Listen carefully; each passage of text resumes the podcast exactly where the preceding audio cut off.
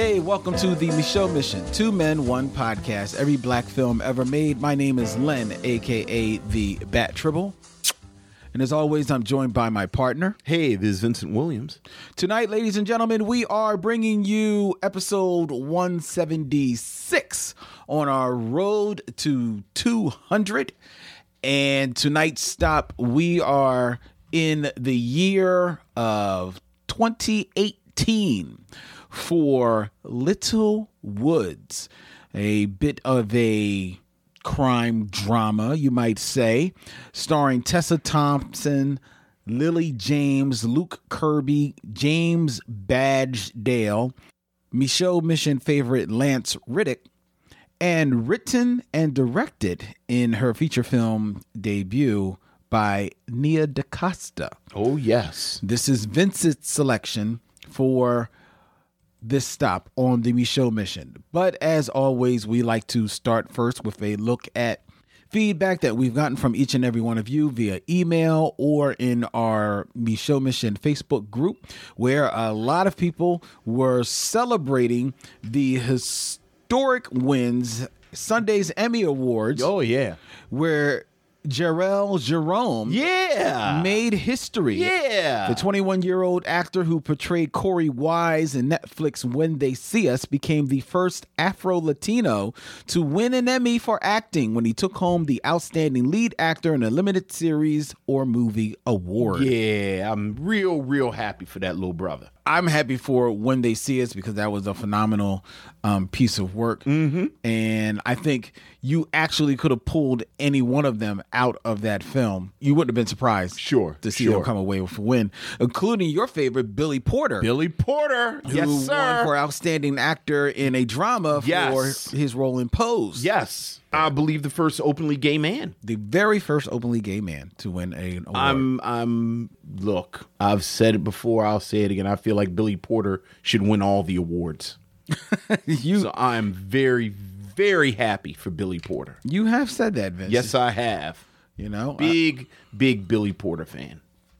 yeah. Now I didn't finish um because the, the second season is finished. Yeah, already. second season's over. It- Did it did it hold up? How did it hold up? it it held up it Yeah. deepened and and the the relationships moved along it's actually really fascinating i think because they got a second season it's uh, and and and i think certainly by the time they were making the second season you get the sense that the creators knew that they'd probably get a third season mm-hmm. they could breathe a little bit Yeah. Okay. so the relationships deepened, they expanded the world a bit. I was very very happy. I do I do have to say the the the not the bad part, but but like the the scary part is the longer it goes on, mm-hmm. the more unrealistic it is that something bad isn't going to happen to one of the To one of them, right. One of the main players just just statistically. Yeah. You know, I think they pulled it off with the one season where Ryan Murphy was very adamant about this wouldn't be uh, another case of of the dead gaze, Right. And the second season, w- people were relatively unscathed, but it's the '90s, and these are poor black and brown gay men and women, mm-hmm. and they did not fare well. So, I'm I am a little scared about that, just as somebody who is invested in the characters. But it was a great season. Billy Porter was fantastic. Personal favorite of our sh- of this show, uh, Fleabag won awards. Look, I can't eat. Yes. Phoebe Waller-Bridge took home the Outstanding Lead Actress in a Comedy Series award, and Fleabag itself was awarded as Outstanding Comedy Series. Oh yeah. Well deserved Well, well deserved. for both of them. Well deserved. Although I think even calling it a comedy kind of limits it. Well, yeah, yeah, but I mean, I mean, I guess technically, But it's a comedy first. You know, Mash was a comedy. Yeah, yeah. Mash Yeah, was a so, comedy. sure. And the thing is, the thing is about Fleabag. Fleabag, and I think it's primarily because of the product of its time, has always been that kind of like mix of the, you know, like it's a dramedy that definitely is more comedy. Let's Right. put it that way. Mash became a dramedy Yeah. with a laugh track. Right, Because right. I honestly, the last few seasons didn't find it that funny. there was nothing funny. it was like mash colon dead Asian kid of the week. exactly. like they just gonna kill kids every week. I know. because it's war. I know. Um, suicide is painless. Like, why am I watching this? I'm 12. It's painless can compare to this show. Oh my goodness. Yeah, so congratulations to both of them and all the Emmy, wa- Yeah. Emmy winners. Um, I actually was very happy to see Jason Bateman take home an Emmy. He For Ozark.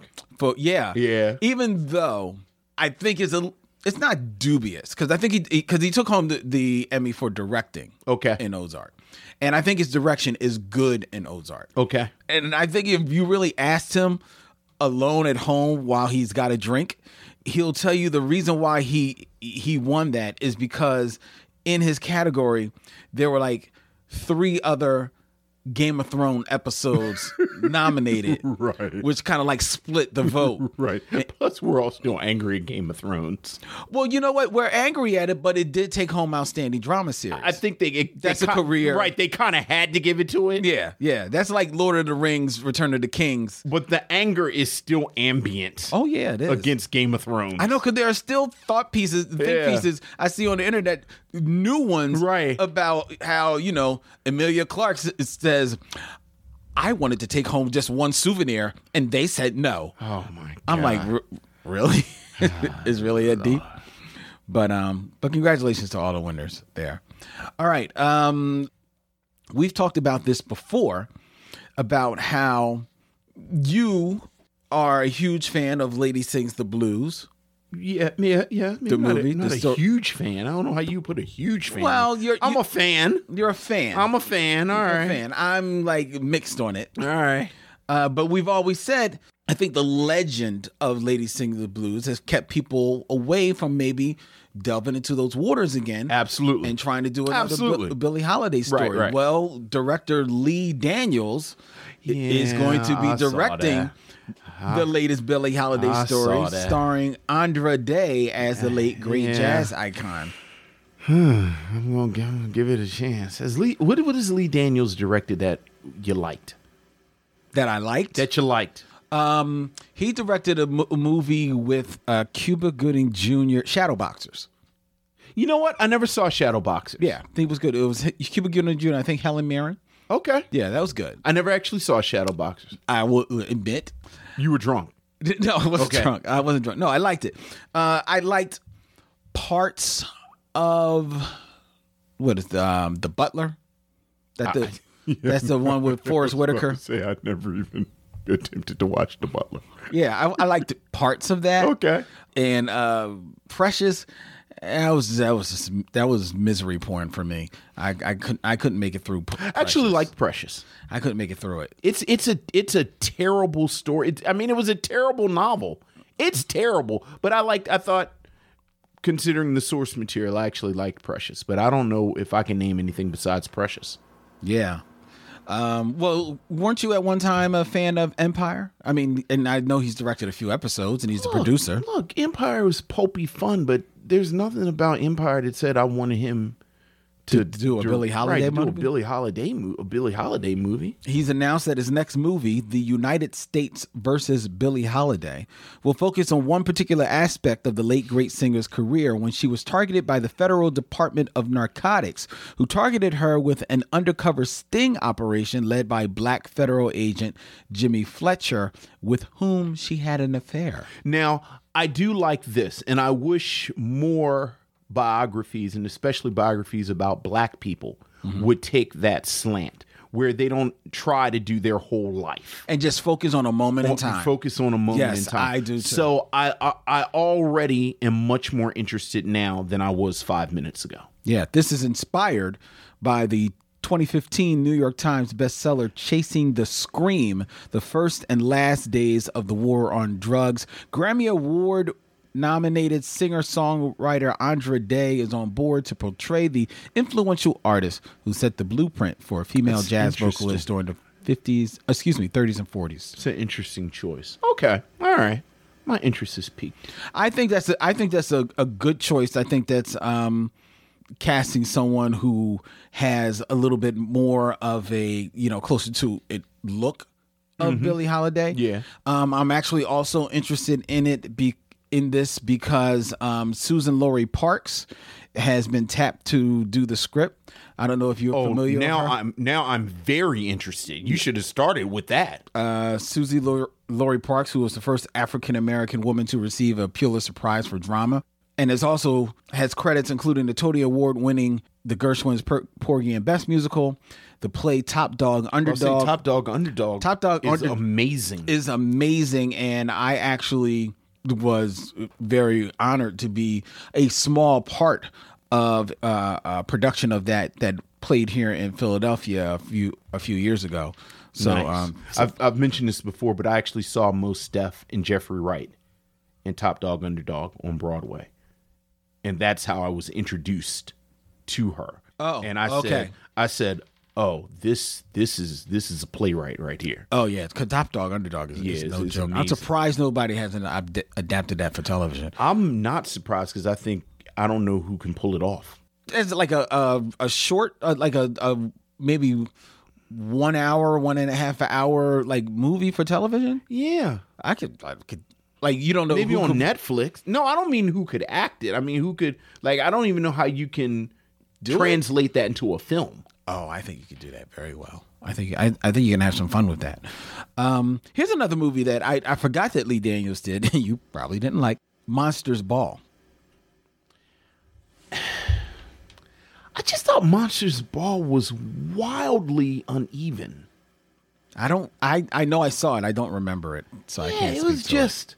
Was just all. It was a mess. Like I don't. I'm not even going to say I didn't like it. I just remember watching and thinking it was a mess.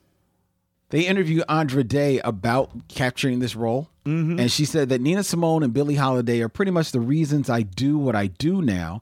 Nina Simone, particularly because of her activism, she used her music as her platform. She was willing to speak up for the race issues that were going on at the time, even to the detriment of her own career. Lord knows that was, that's true.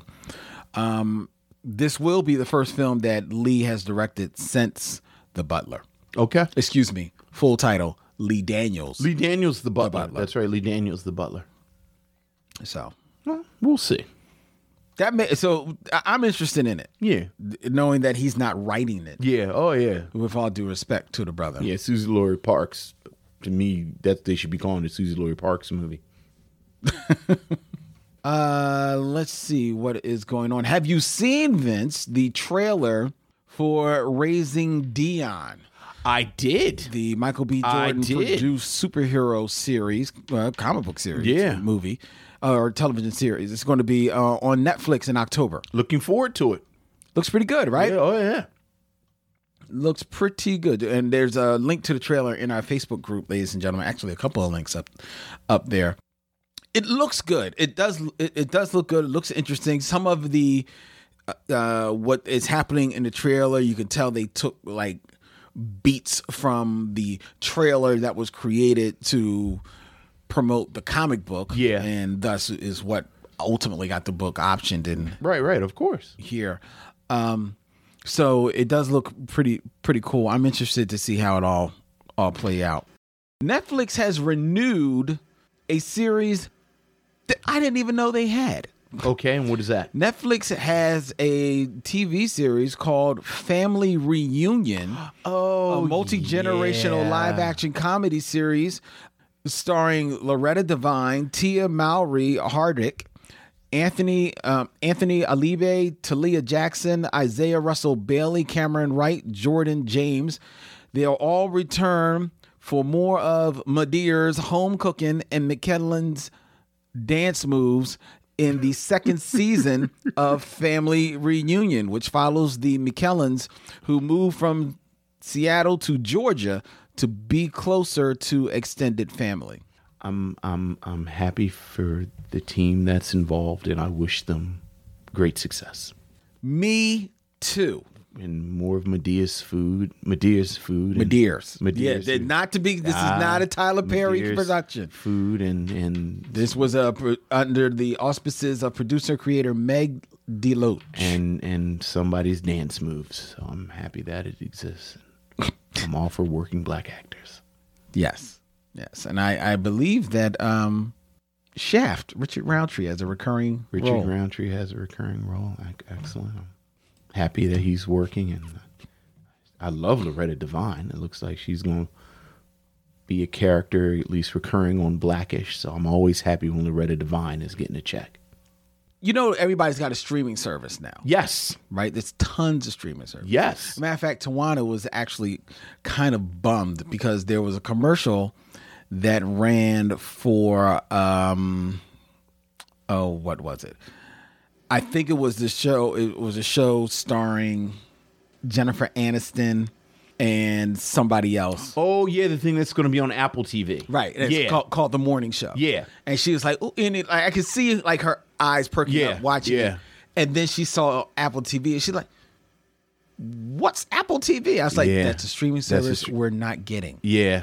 So she was bummed because she was like, Oh, it looked interesting. I'm like, Yeah. It, I mean, it does look interesting. It's not, as they say, a killer app. I don't know if that would make me. Yeah, that's not that's not yeah, I haven't get seen. me. It's I haven't. uh, There's that. There's that show with Jason Momoa and um. Oh, See, I think See, it's called. Yeah. which which it, it looks like they're definitely putting the money in these shows. Yeah, they but got some money there, but it's not me- enough to get me there. Right.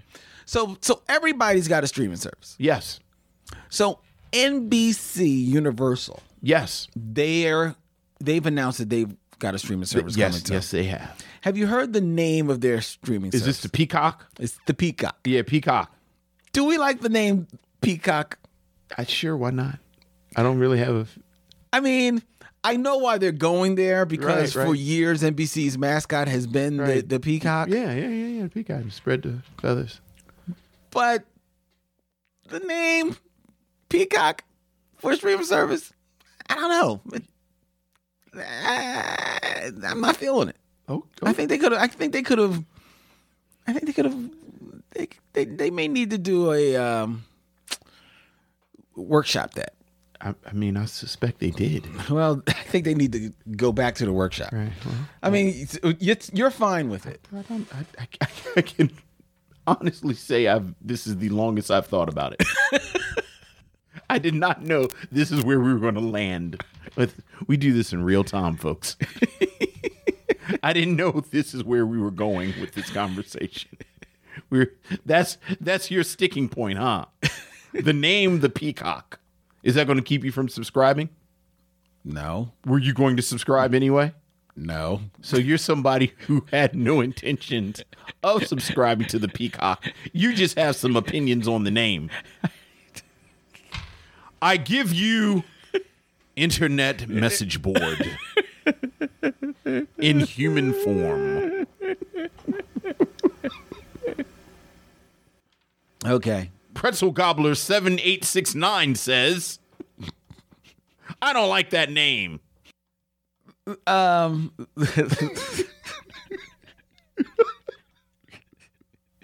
Corby Fox- This is, um, where I, I had where is that? This sucks. With all these new streaming services, yes. has any of them caught your eye? That because you you- you're a cord cutter. You don't. Do you have cable? I'm uh, we we haven't it's like the the Treaty of Versailles in my house talking about cord cutting. We've been talking about cord cutting You for like have two a, years. Because you have a Roku, right? I don't have a Roku. I thought you had a Roku. It's it's so funny. You and I have this conversation Yeah, like every time. Three know. months. I You know, it's funny. My father-in-law for 20 years will not acknowledge that I don't like sports. Like he talks to me about sports all the time, and he'll say, "Did you see the such and such game?" And I'll say, "Well, no, you know, I don't really like sports." And then it'll be like for 20 years. And what I realize is that he loves me so much that he can't comprehend that a man wouldn't like sports. So therefore, in his head, I like sports. I think that's me and you and the Roku. Like I think in your head you feel like I should have a Roku, but I don't. So every two months, you bring up something about a Roku. And I said, Lynn, I don't have a Roku. And then he said, I thought you had a Roku. And I said, No, I don't have a Roku. And then we, You know why? Because you have Amazon Prime, I, I do have Amazon Prime. and I'm assuming you watch Amazon Prime on your television. I do watch it on my television. So and- I just well assume that you it's getting there via Roku. I mean, I have a smart television and a um Xbox. Like I can get Oh. to it a couple of ways. okay, all right. Well, there you go. Right. Well, there you go. So I say, so you haven't cut the cord. I've not cut the cord, and really, I'm just scared.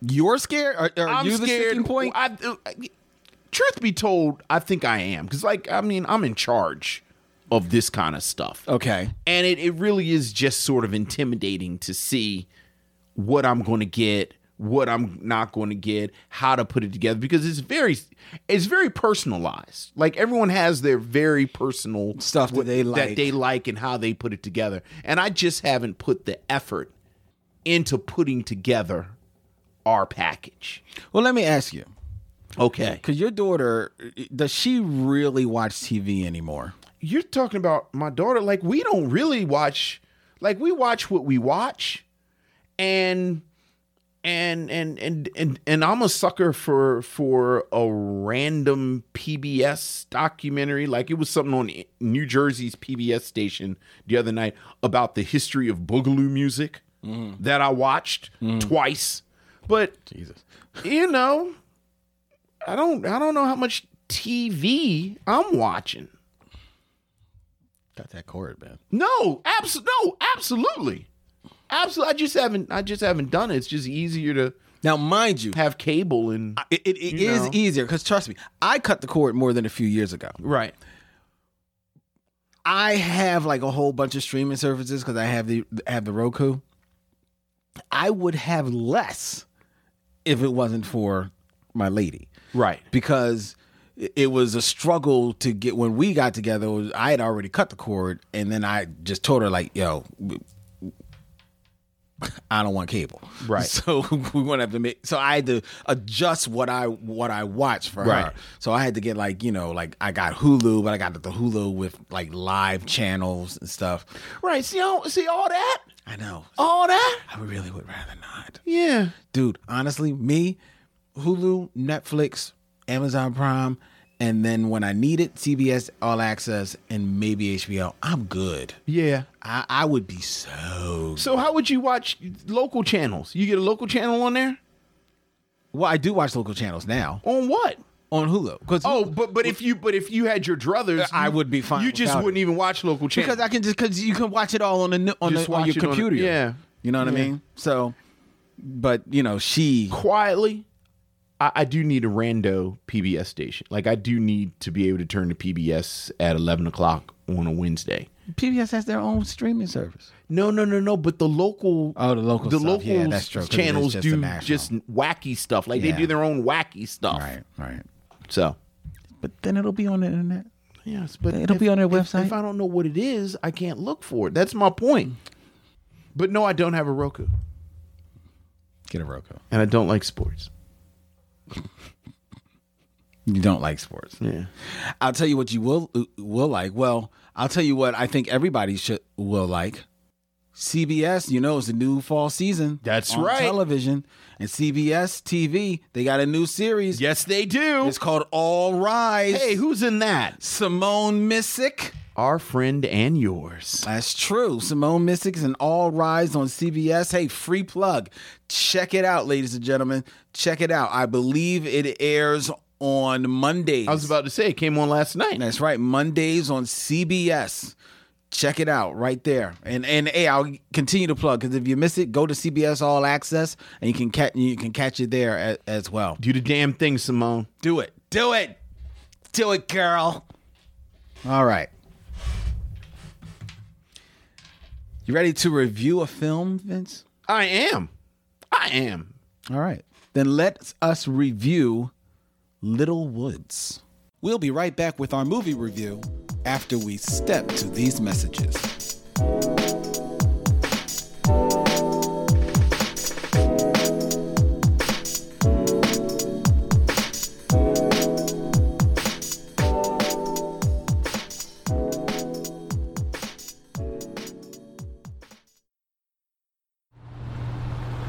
What went wrong last time when you got caught? I forgot to be scared because I liked it too much. You ever think about leaving? You're so close. Please stay out of trouble. What if I lost my insurance? The pregnancy and birth is going to be about eight or nine thousand. Closest place for an abortion, she said. Where is it? Hundreds of miles away. I'm sorry. It's been a rough time for a lot of people. Trust me, if you saw the house, you'd pay us to keep it. Where are you going to get the money, Ollie? I'll figure something out. You said if I wanted back in to come see you, so you could move, say, 500 pills? 500 bills. Every day I'm with mom and she's dying, and all I can do is get her some medication so it hurts less. You got something. Yeah, Oxy. 12 a pill, but 10 for you. It's not what I wanted, all right? It just kind of turned into this. I know you're selling again.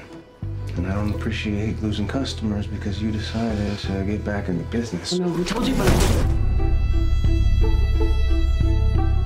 I heard you got a procedure done around here. I'm not trying to get anyone in trouble. Yeah, well, you ain't got to try. It's not too late to back out. How do we know we can trust you? What brings you out this way? How much money you got? Step over here, please. Just relax. It didn't exactly go like we planned.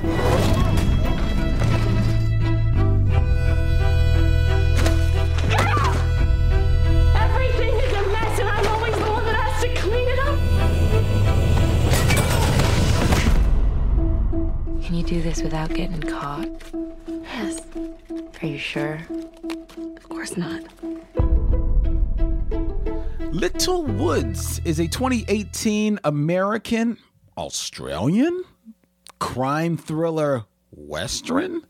This is straight from Wikipedia, folks. Yeah, yeah. Written and directed by Nia DaCosta in her directorial debut. It stars Tessa Thompson, Lily James, Luke Kirby, James Badge Dale, and Lance Reddick. It focuses on sisters Ollie and Deb, played by Thompson and James, who find themselves falling into the illegal world of cross border drug trading along the Canadian United States border after their mother dies. This film had its world premiere at Tribeca Film Festival in April of 2018 and was released just earlier this year to um, to theaters from Neon Productions.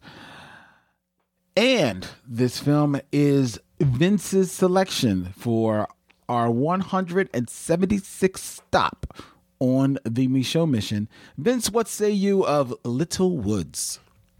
I think this is a fantastic debut. I think Nia DaCosta came out the gate with with a great, great product. I think we, we talked last week.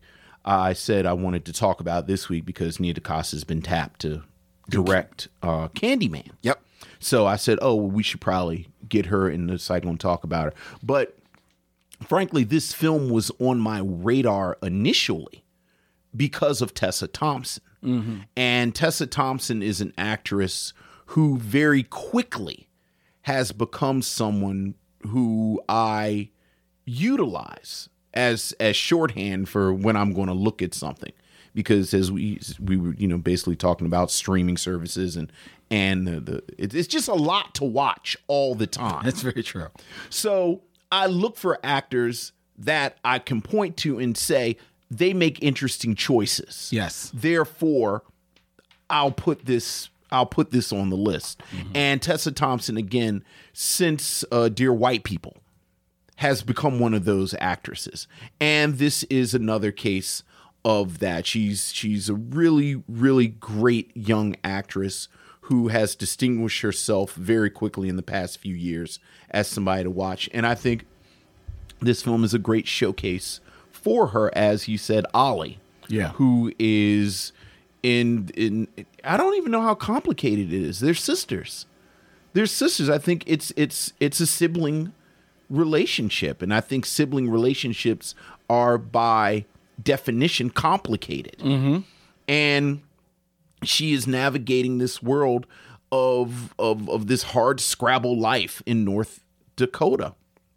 Again, I think Tessa Thompson uh, puts in a great performance, and I think this is a solid cast. Lily James as her sister, I think, does a great job. I think she and Tessa Thompson have a lot of chemistry. Mm-hmm. I really like James Badge Dale, who plays Lily James' ne'er do well boyfriend and the father of her child. I, I we've talked about this several times on this show. I'm always suspicious of sketchy characters who somehow have romantic relationships or who are part of a community and I, I like I'm always very skeptical of how they're depicted mm-hmm. And how why would you be with this person and I think this character that Badge plays or, or rather Ian. Dale plays Ian perfectly captures that like you see how someone would be drawn to him Okay.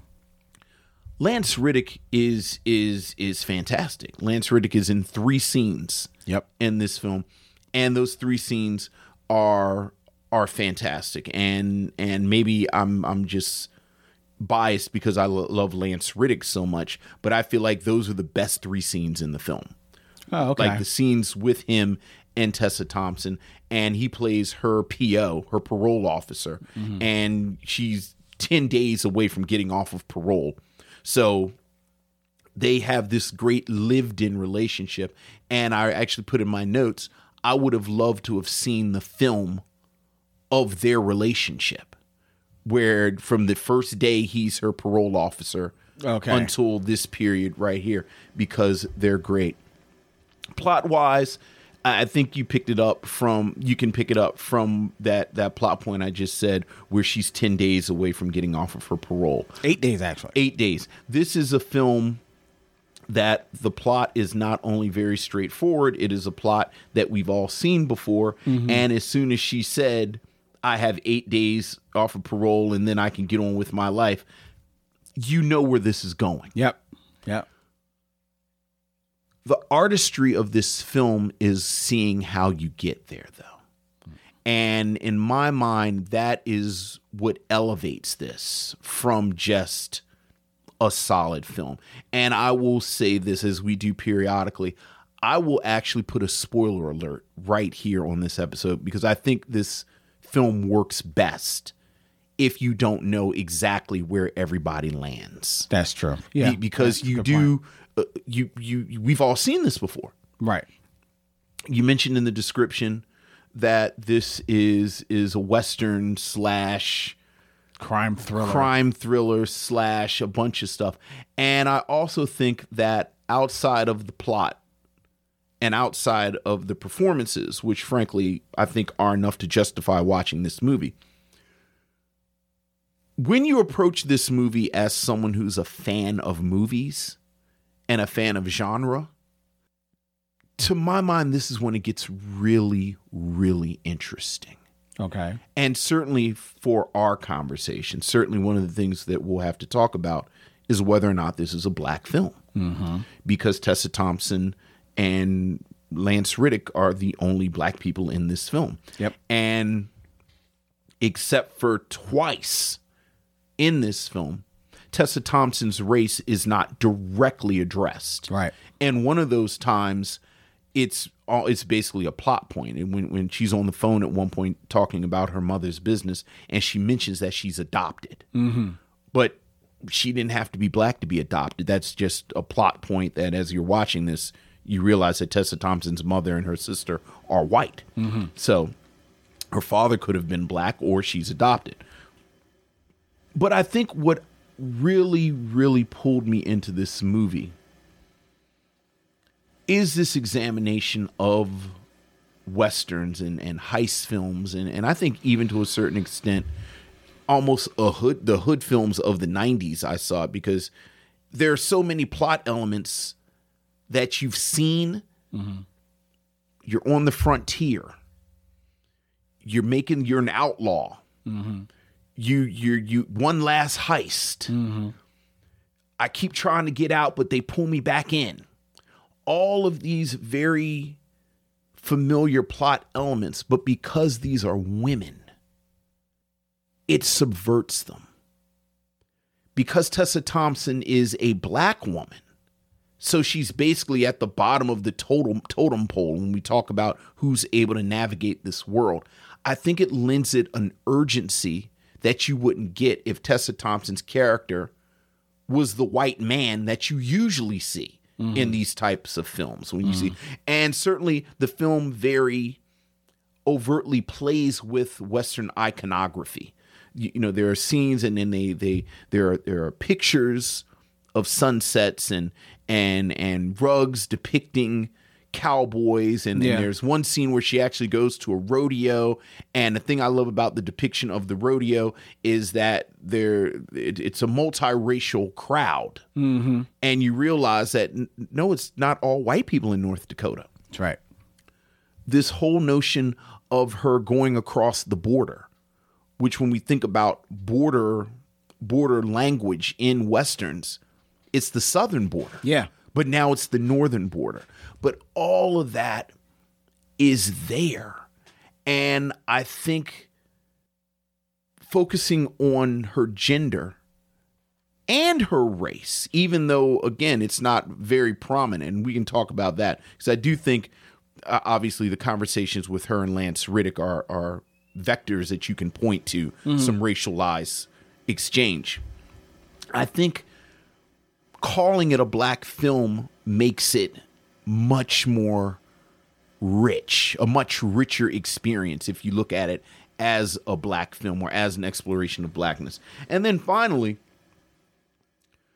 speaking of of this sort of examination, commentary, subversion of of all of this this stuff, I joked last week that I wanted something new mm-hmm. And this this this is a film that could only have been made right now you talked about the her, her going across the border and and stealing prescription drugs but it's not just opioids I, I think it's fascinating that this is a film about healthcare Yep. and people sneaking into Canada mm-hmm. t- for health care. You, Yeah. you know, obviously the drugs are driving the the the opioids are a driving part of it, but she's talking about um um diabetes drugs. There there are the abortion pill drugs. There are abortion services Yeah. That, yeah. the final the, the final trip that she makes she takes mris with her to be examined like there's all of that yeah. all of these these this this whole community is hard scrabble and and what politicians every two to four years talk about the heartland but these people are des- are in des- dire straits. Yeah. and they have fallen in between the cracks. There's this wonderful detail where her sister is in an rv in a um in a parking lot. And they they can't say it obviously for for legal reasons but it's clearly a Walmart parking lot. And this was a whole phenomenon about the you ever see that documentary? This is About the- nowhere? Yeah. Documentary this is nowhere about RVs going across the country and they spend the nights in Walmarts Right.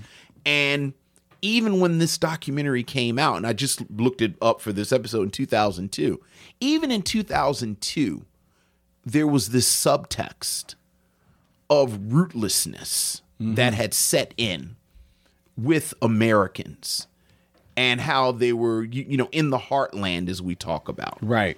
and all of that is in this landscape.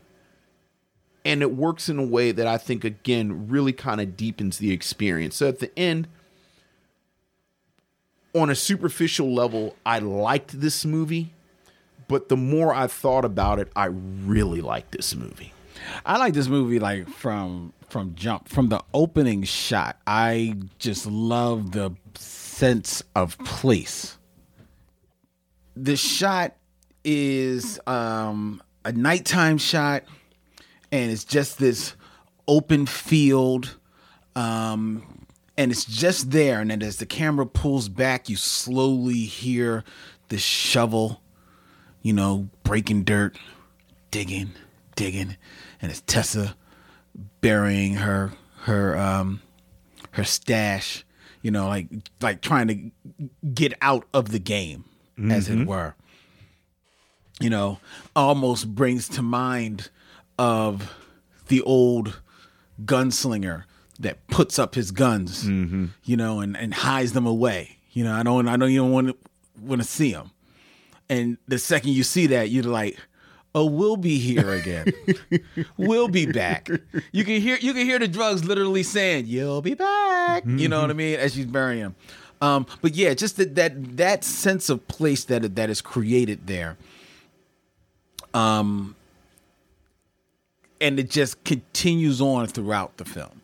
For this to be Nia DaCosta's, you know, directorial debut, this is a monster of the debut because there are so many scenes that are just that are just so picture perfect in their in their filming and their staging um in the in and in the tone that she's trying to build in this movie it it really is just a just a master class right there so i was taken in just from there from the door tessa thompson she's shown up here on the mission more than a few times already every time she shows up, she is yet to disappoint. Mm-hmm. You know, um, sometimes she is close to the best thing in in in in a work.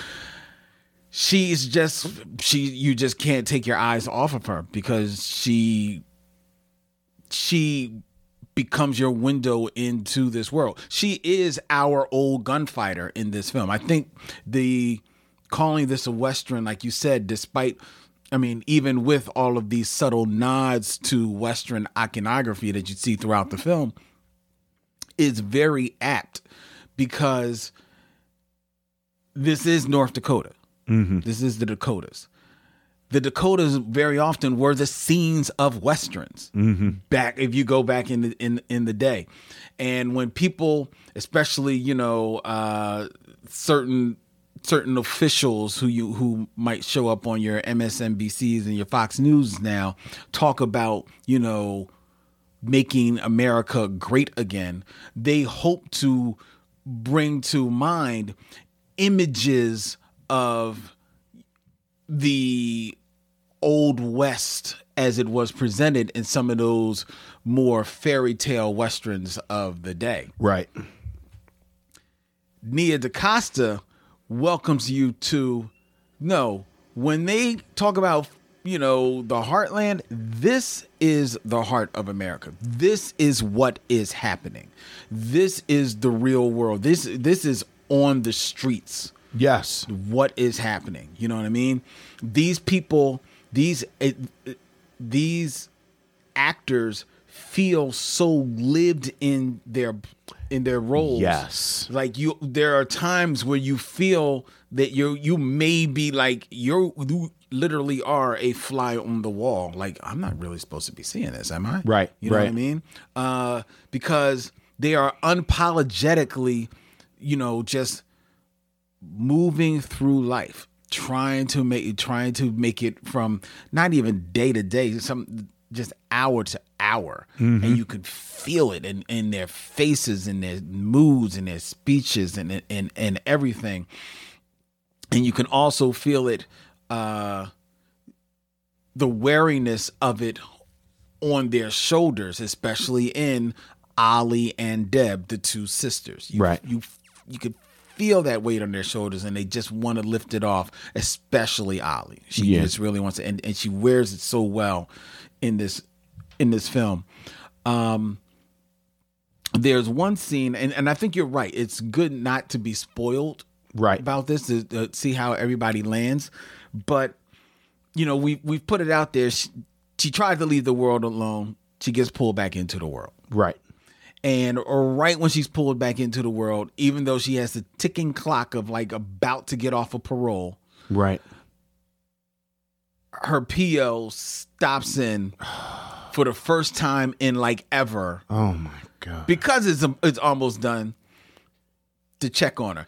And he's he's not trying to be a, a, a jerk or anything like that. He's honestly stopped by with a bit of good news for her, you know, saying that things are going well for you. But you know, it's been a while since I've been here. I gotta I gotta you know walk around, take you know take a look around. she saw him coming and has just hit her stash. Yeah. And that scene won't give it away, but is filled with so much real tension. And I don't mean tension like, you know, it's it's like you're you're you're scared and you're you're you're on you know you're on pins and needles. I mean it's just the the tension because you you're feeling for her. You're also kind of feeling for him because he doesn't want anything to go wrong for her. You're just feeling for that whole situation. And Right. then the way that that situation plays out is for lack of a better word, one of the best scare moments you will ever see. Cause it hits you and you're like, oh, But I think, I mean, that's the script, though. and that's that is the script, and which was also you have to credit. Yeah, she to wrote Nia this. DaCosta It's- it's- because she wrote this. It's a blockbuster script. It's it's it's it's amazing. It's amazing uh, script. It's amazing direction because there are so many scenes in this in this movie where in lesser hands there would have been some type of you know um, score, kind of like telling you how you're supposed to feel Right, right. about about certain things, but there but there there isn't in this. There's very little score very little music in this in this film. And that's what gives it a, a very real feel for me. Um i you know tessa thompson is, great. Lance reddick is great. Lily james is someone who i actually was introduced to uh, a few years ago. The first time i saw her on downton abbey okay. and on Downton Abbey, she played more of like this flighty type of young girl mm-hmm. on on the show, who I enjoyed and enjoyed watching her grow a little bit because she comes on later in in later seasons of the show. But I don't know that I took notice that she was like this amazing talent. I was like, oh, good actress. Yeah. But seeing her here, Yeah. where she totally looks totally different than anything she looked like in in um excuse me in uh Downton Abbey. Seeing her here, it's like, oh baby, you got the goods. Yeah. You really have the goods, and you are where you are. You are killing it. Yeah. Oh, yeah. I'm, I'm loving this. I, I so I really like her. And you pointed out um James Badge Dale. Mm-hmm. Uh Badgett Dale, excuse me. What I liked about I, I liked his acting. I loved his acting. But I, what I also but what what I liked about his role as written by, you know, the Costa, he's he's a, he's a he's more he's got some jerk in him, right? But he's got more just the typical just I'm a guy jerk. Yeah. He's not some over the top, you know, cartoon jerk, you know, who is a, a bit of an absentee father to his son. Right. Um and not really there present for Deb. Um, so he, he he's got some jerk to him, but more to the point, which you find again in real life. He's just a disappointment. Yes. He's a, a big disappointment to Deb, to his son, and thus to himself. Yes. And what I appreciated in this in this um, movie is that he's a jerk without being over the top, so you don't see him being violent towards her. Right. You know, physically violent. Right. You know, he, he's a bit of a jerk, but he's not physically violent to her. Right. But you also see him come to the realization of who he is. You know, um, like wow, I am like this real big disappointment, and she has to like, you know, like give him that coming to Jesus moment.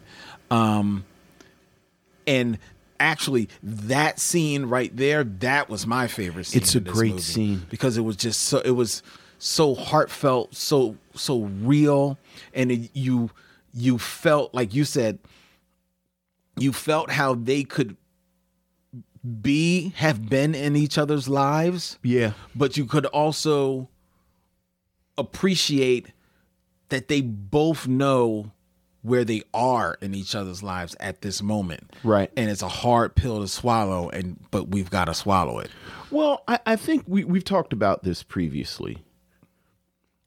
I think the commentary on both his character as well as as the the lack for lack of a a, a, a, a better term the big bad.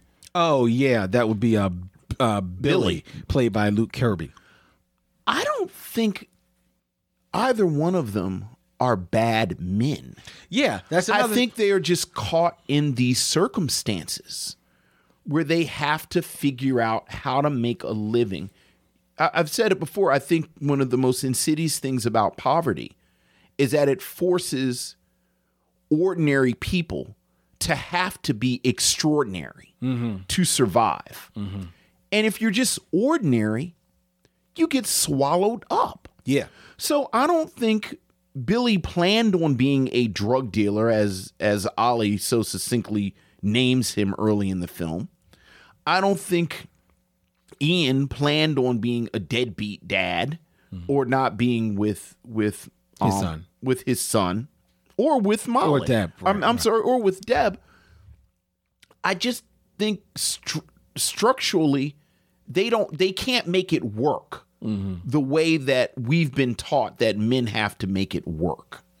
And traditionally, we had these conversations about poor black men because we you, you know the, the the the working white man is the the the salt of the earth and and the noble real american. And and poor black men are scum. So we had these talks about black men. And i think again talking about this film as as a product of the moment we're having real conversations about poor white men. And I think this is a great depiction of them that that they're just they're just not able to to function yeah. as adults. Right and right. so they they they're dysfunctional. They're literally dysfunctional. But that that scene i wanted to circle back to the scene with lance reddick that you just mentioned which is which is my favorite scene in the film where he almost finds her stash. The thing i loved about that scene a it was a great it, it was it was a great display of Lance Reddick's acting in Lance because you see Lance Reddick and and I think Lance Reddick ha- has this wonderful character where he is a father figure and a mentor. You, you think about him on the best episodes of The Wire, and he does that so well that he's the mentor and and certainly he's in this film as as the moral compass. Mm-hmm. And there's a moment when he says to Ollie, I'm proud of you. I'm so proud of you. And you can see in a character that, as you said, is weary and scared and tired.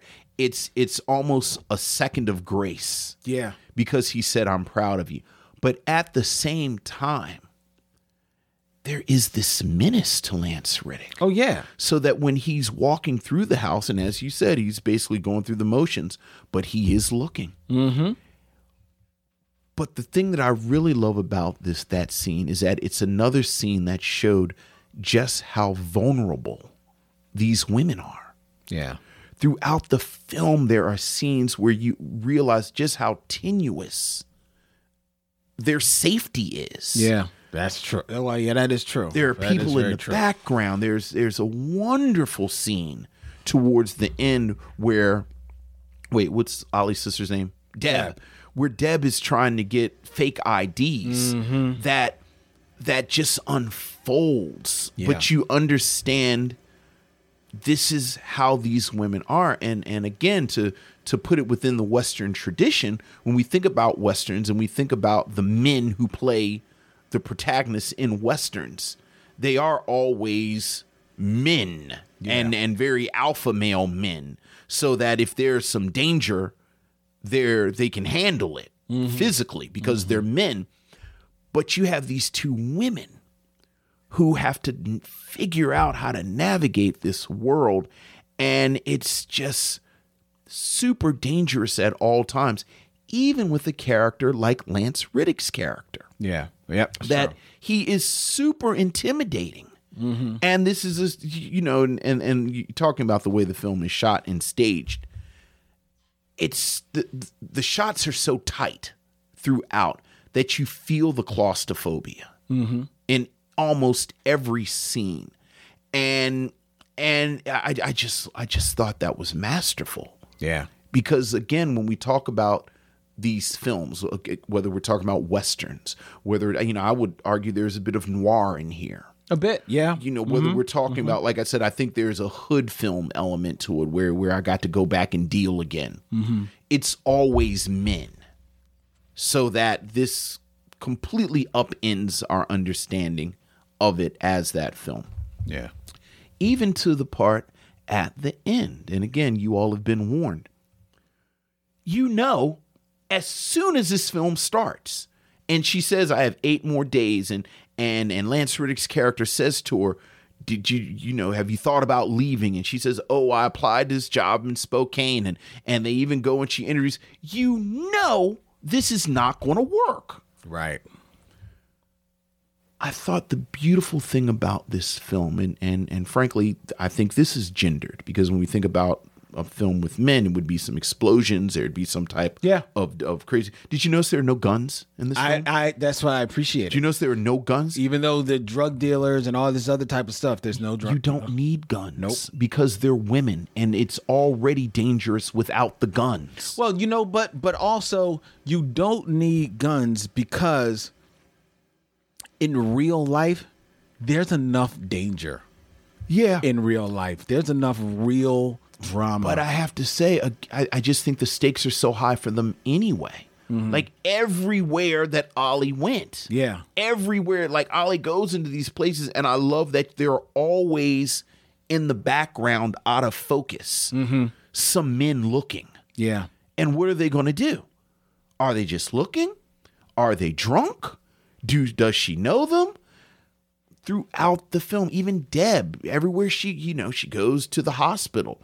There's a policeman right there getting water. yep, But when the film ends and it's all been building up to her taking Deb across the border and doing this last job for Billy, and you're thinking, oh, well, this is where it happens.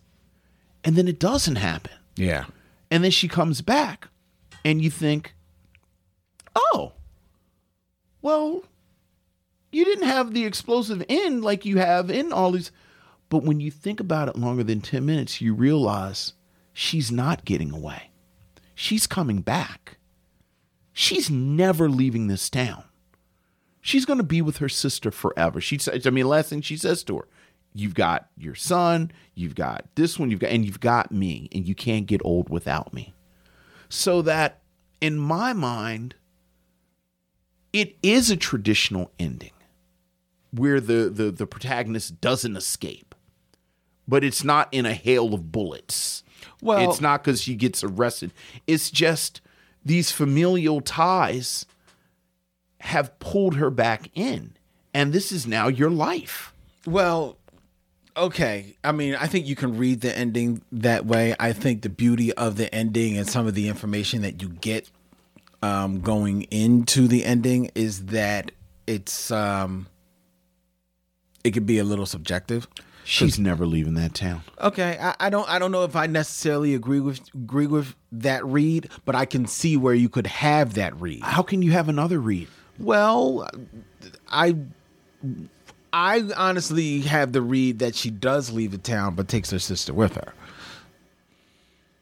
I do. How's she going to take screw up Deb with her? Or if she does take her, how does that change anything? I that's what I see. That's what that's that's the ending that I see. Do you really see a happily ever after for I didn't, Ollie? I didn't say necessarily happily ever after, but I uh, as happy as she can be, I see her going to Spokane and taking Deb and her and- nephew. and, and her nephew. Yes, I do. I do. and and and then what? I do.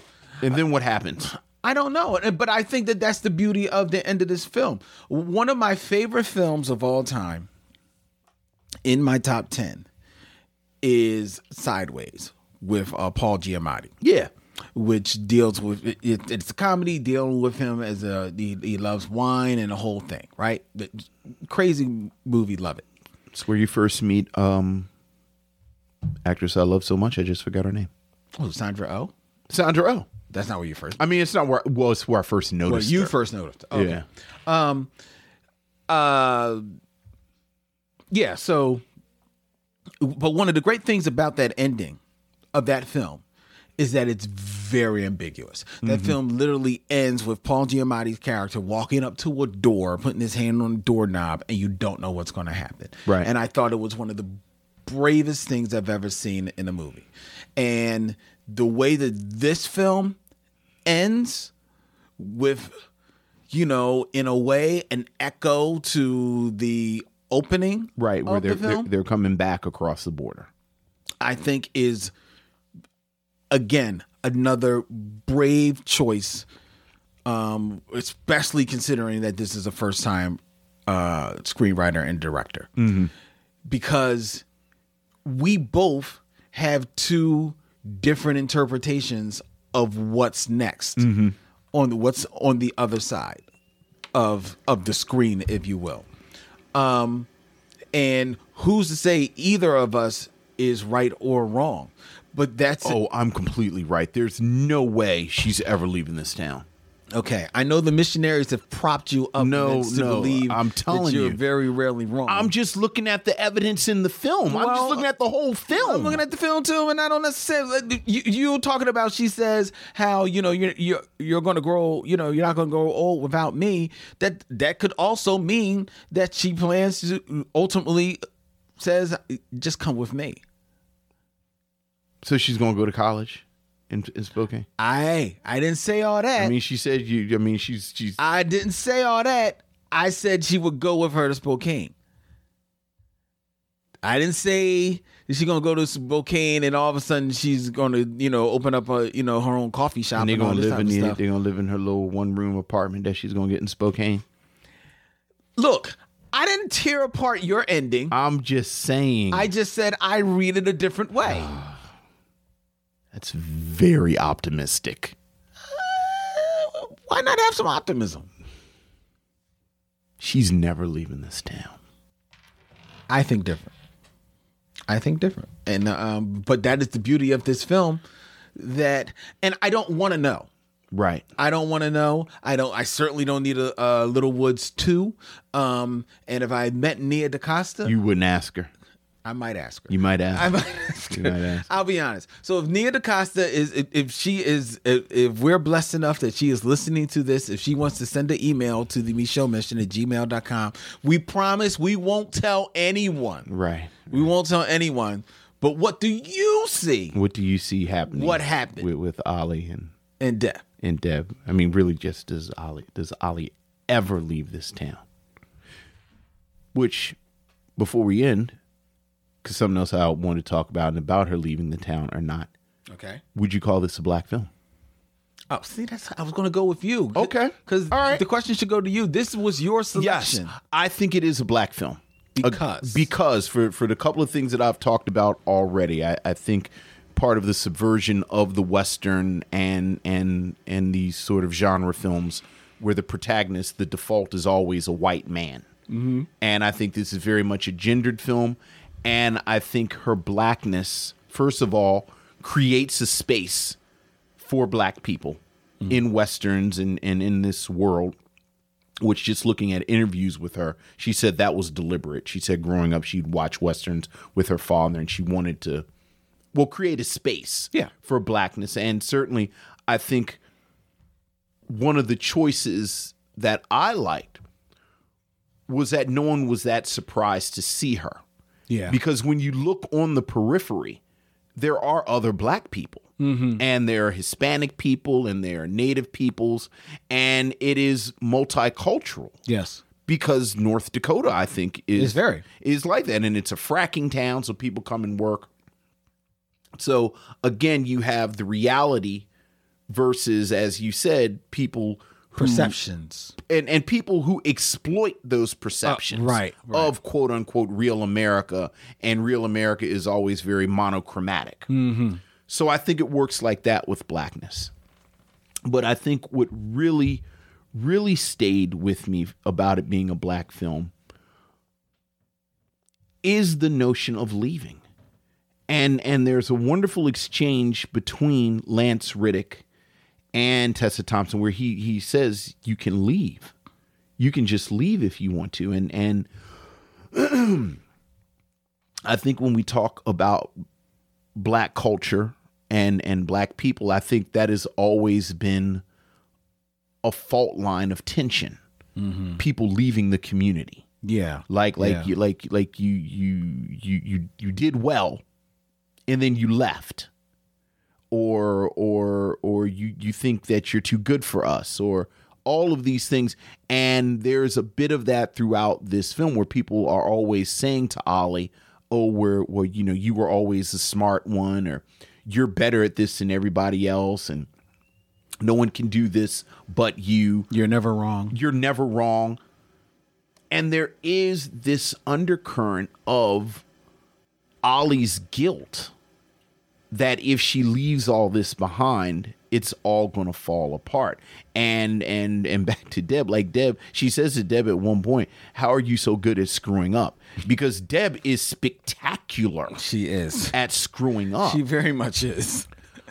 but this sense that you have this connection to family that you don't necessarily like but you love them and and you are responsible for them and even if you have opportunities to go other places you still end up staying with them I, th- I felt like that was really, really racialized. I mean, obviously, black people don't have a monopoly on feeling responsibility to people. That's true. But I think this is very, considering that this is a black director and a black screenwriter, I don't think it's too much of a reach to say that familiarity with that exchange mm-hmm.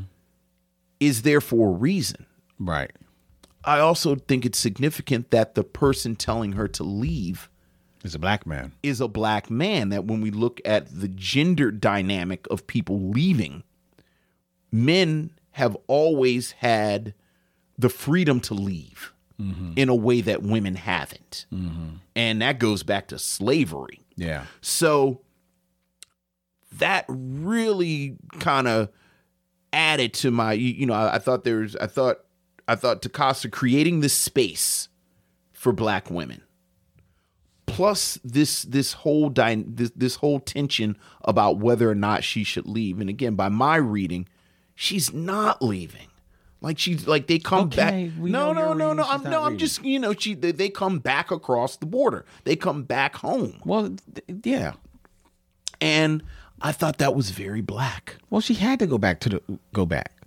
No, no, no, but that didn't have to be the last shot of the film. Well, true. Like, like I think it's significant that the last shot of the film is them coming back across the border after she gives this great speech about how Deb is going to be okay because she has all of this stuff, Mm-hmm. and one of the things that she has is Ollie.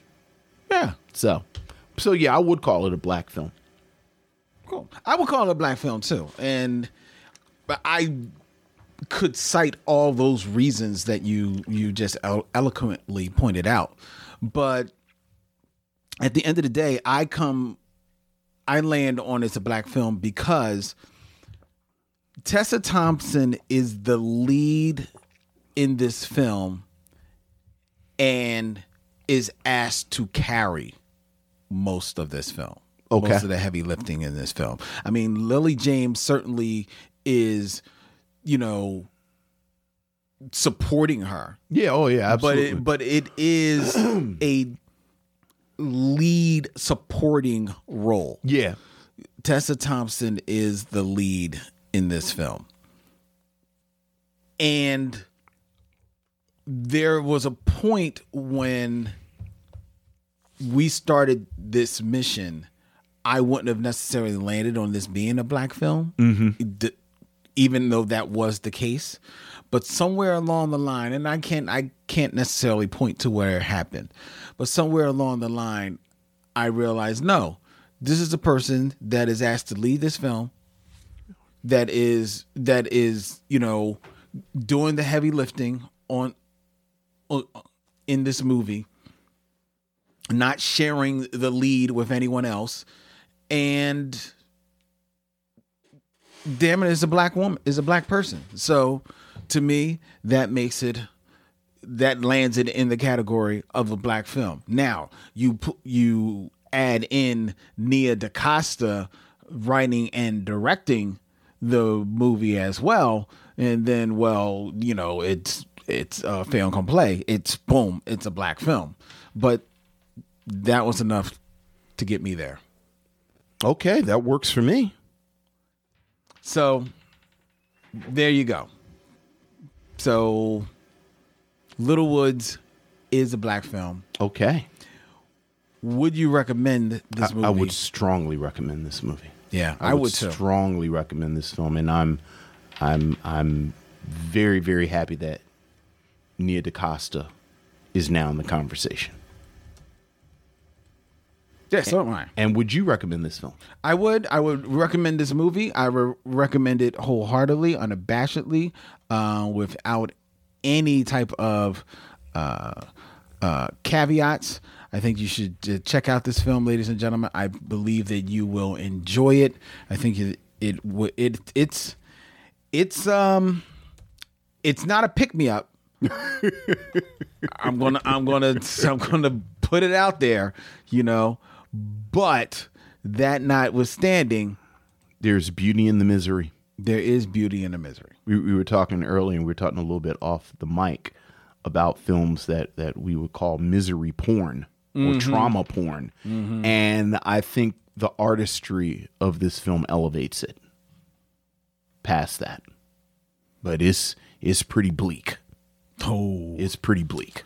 yes, it's it's a, it's a bleak one. It's a very bleak one, ladies and gentlemen. But uh check it out though. Yeah, yeah, absolutely. check it out little woods um, it's it's worth the watch it's worth the watch if for no other reason watch it because it's the um, the primer for Nia DaCosta doing Candyman Yeah, oh yeah. you know which will be produced by um, Jordan Peele. Jordan Peele so you want to check that out And as you pointed out, her and, and I didn't spend as much time talking about this aspect of it. Her technical mastery is masterful. oh yeah Like this is a good looking film. yes uh, shout out to the cinematographer Matt Mitchell Yeah, yeah, it is a good looking film. for that as well So I'm I am interested to see what she does with the Candyman imagery. Me too. All right, ladies and gentlemen, before we get into what we're going to watch next week on the Micheaux Mission, I invite you to email us all of your feedback at Mission at gmail.com. Also, follow us on all of the social medias at Mission, including our Facebook group, which is Micheaux Mission. And if you can't figure out how to spell it, it's M I C H E A U X M I S S I O N. The Micheaux Mission is a proud member of the Podglomerate Podcast Network, thepodglomerate.com, curated podcast for your listening pleasure. Our show is available in an edited form as a radio show every Saturday at 1 p.m. on WPPM, 106.5 FM, Philly Cam, People Powered Media here in the city of brotherly love and sisterly affection. And you can wake up with the Micheaux Mission every Monday at 9 a.m on WKDU 91.7 FM, the voice of Drexel University. We are still working hard on episode 200. We are we're this close as I hold my my two fingers barely apart, ladies and gentlemen. This close to finalizing things for episode 200. I so cannot wait to announce to you um, what we're going to be, what the film we're going to be reviewing, what we're going to be doing for that for that uh, very special event. But shut your mouth right now. I will. We just talking about the event. Um, Next week on the Micheaux Mission, ladies and gentlemen, it's October. Now, usually what happens in October, we do one whole month of horror movies. However, next week we are very bringing you a very special show that we recorded in Vince's home of Baltimore. It we will be sitting down with the comedian Daryl Charles at his lovely home in uh, Baltimore as we review Eddie Murphy's The Distinguished Gentleman. Which maybe could be a horror movie. Wow, that's that's wrong. that's wrong. That is, It's not. It's not. it, it's what? It's not wrong. No, No, it's not a- it's wrong. not a horror it's movie. Very wrong. One hundred percent wrong. It was low hanging fruit. So next week on the Micheaux Mission, ladies and gentlemen, Vince and I will be sitting down with Daryl Charles as we review Eddie Murphy's The uh, Distinguished Gentleman, and then following that, we will get into horror themed films for you. Yeah. Uh, that's it. Kind of like actually, I had my next film set up, and it wasn't a horror film, so now I got to push that back to November. Oh, I got all kinds of lists. So I bet you do. put it on your list. All right. So that, but I'll be first out the gate with. Absolutely. Absolutely. No doubt.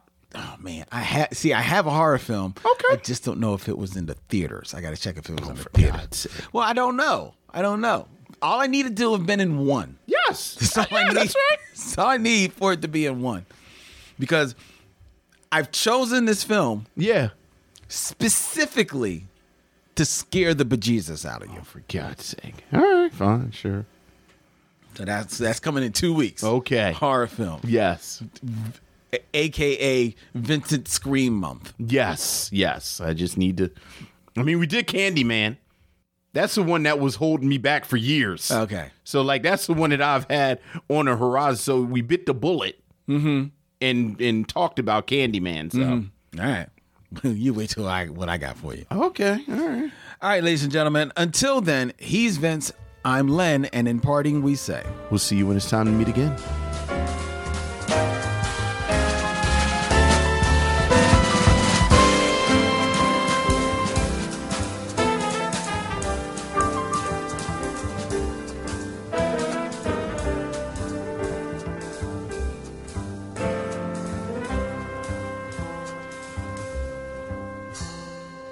Now it's time to bid adieu. It's been a pleasure knowing you. I'll see you when it's time to meet again.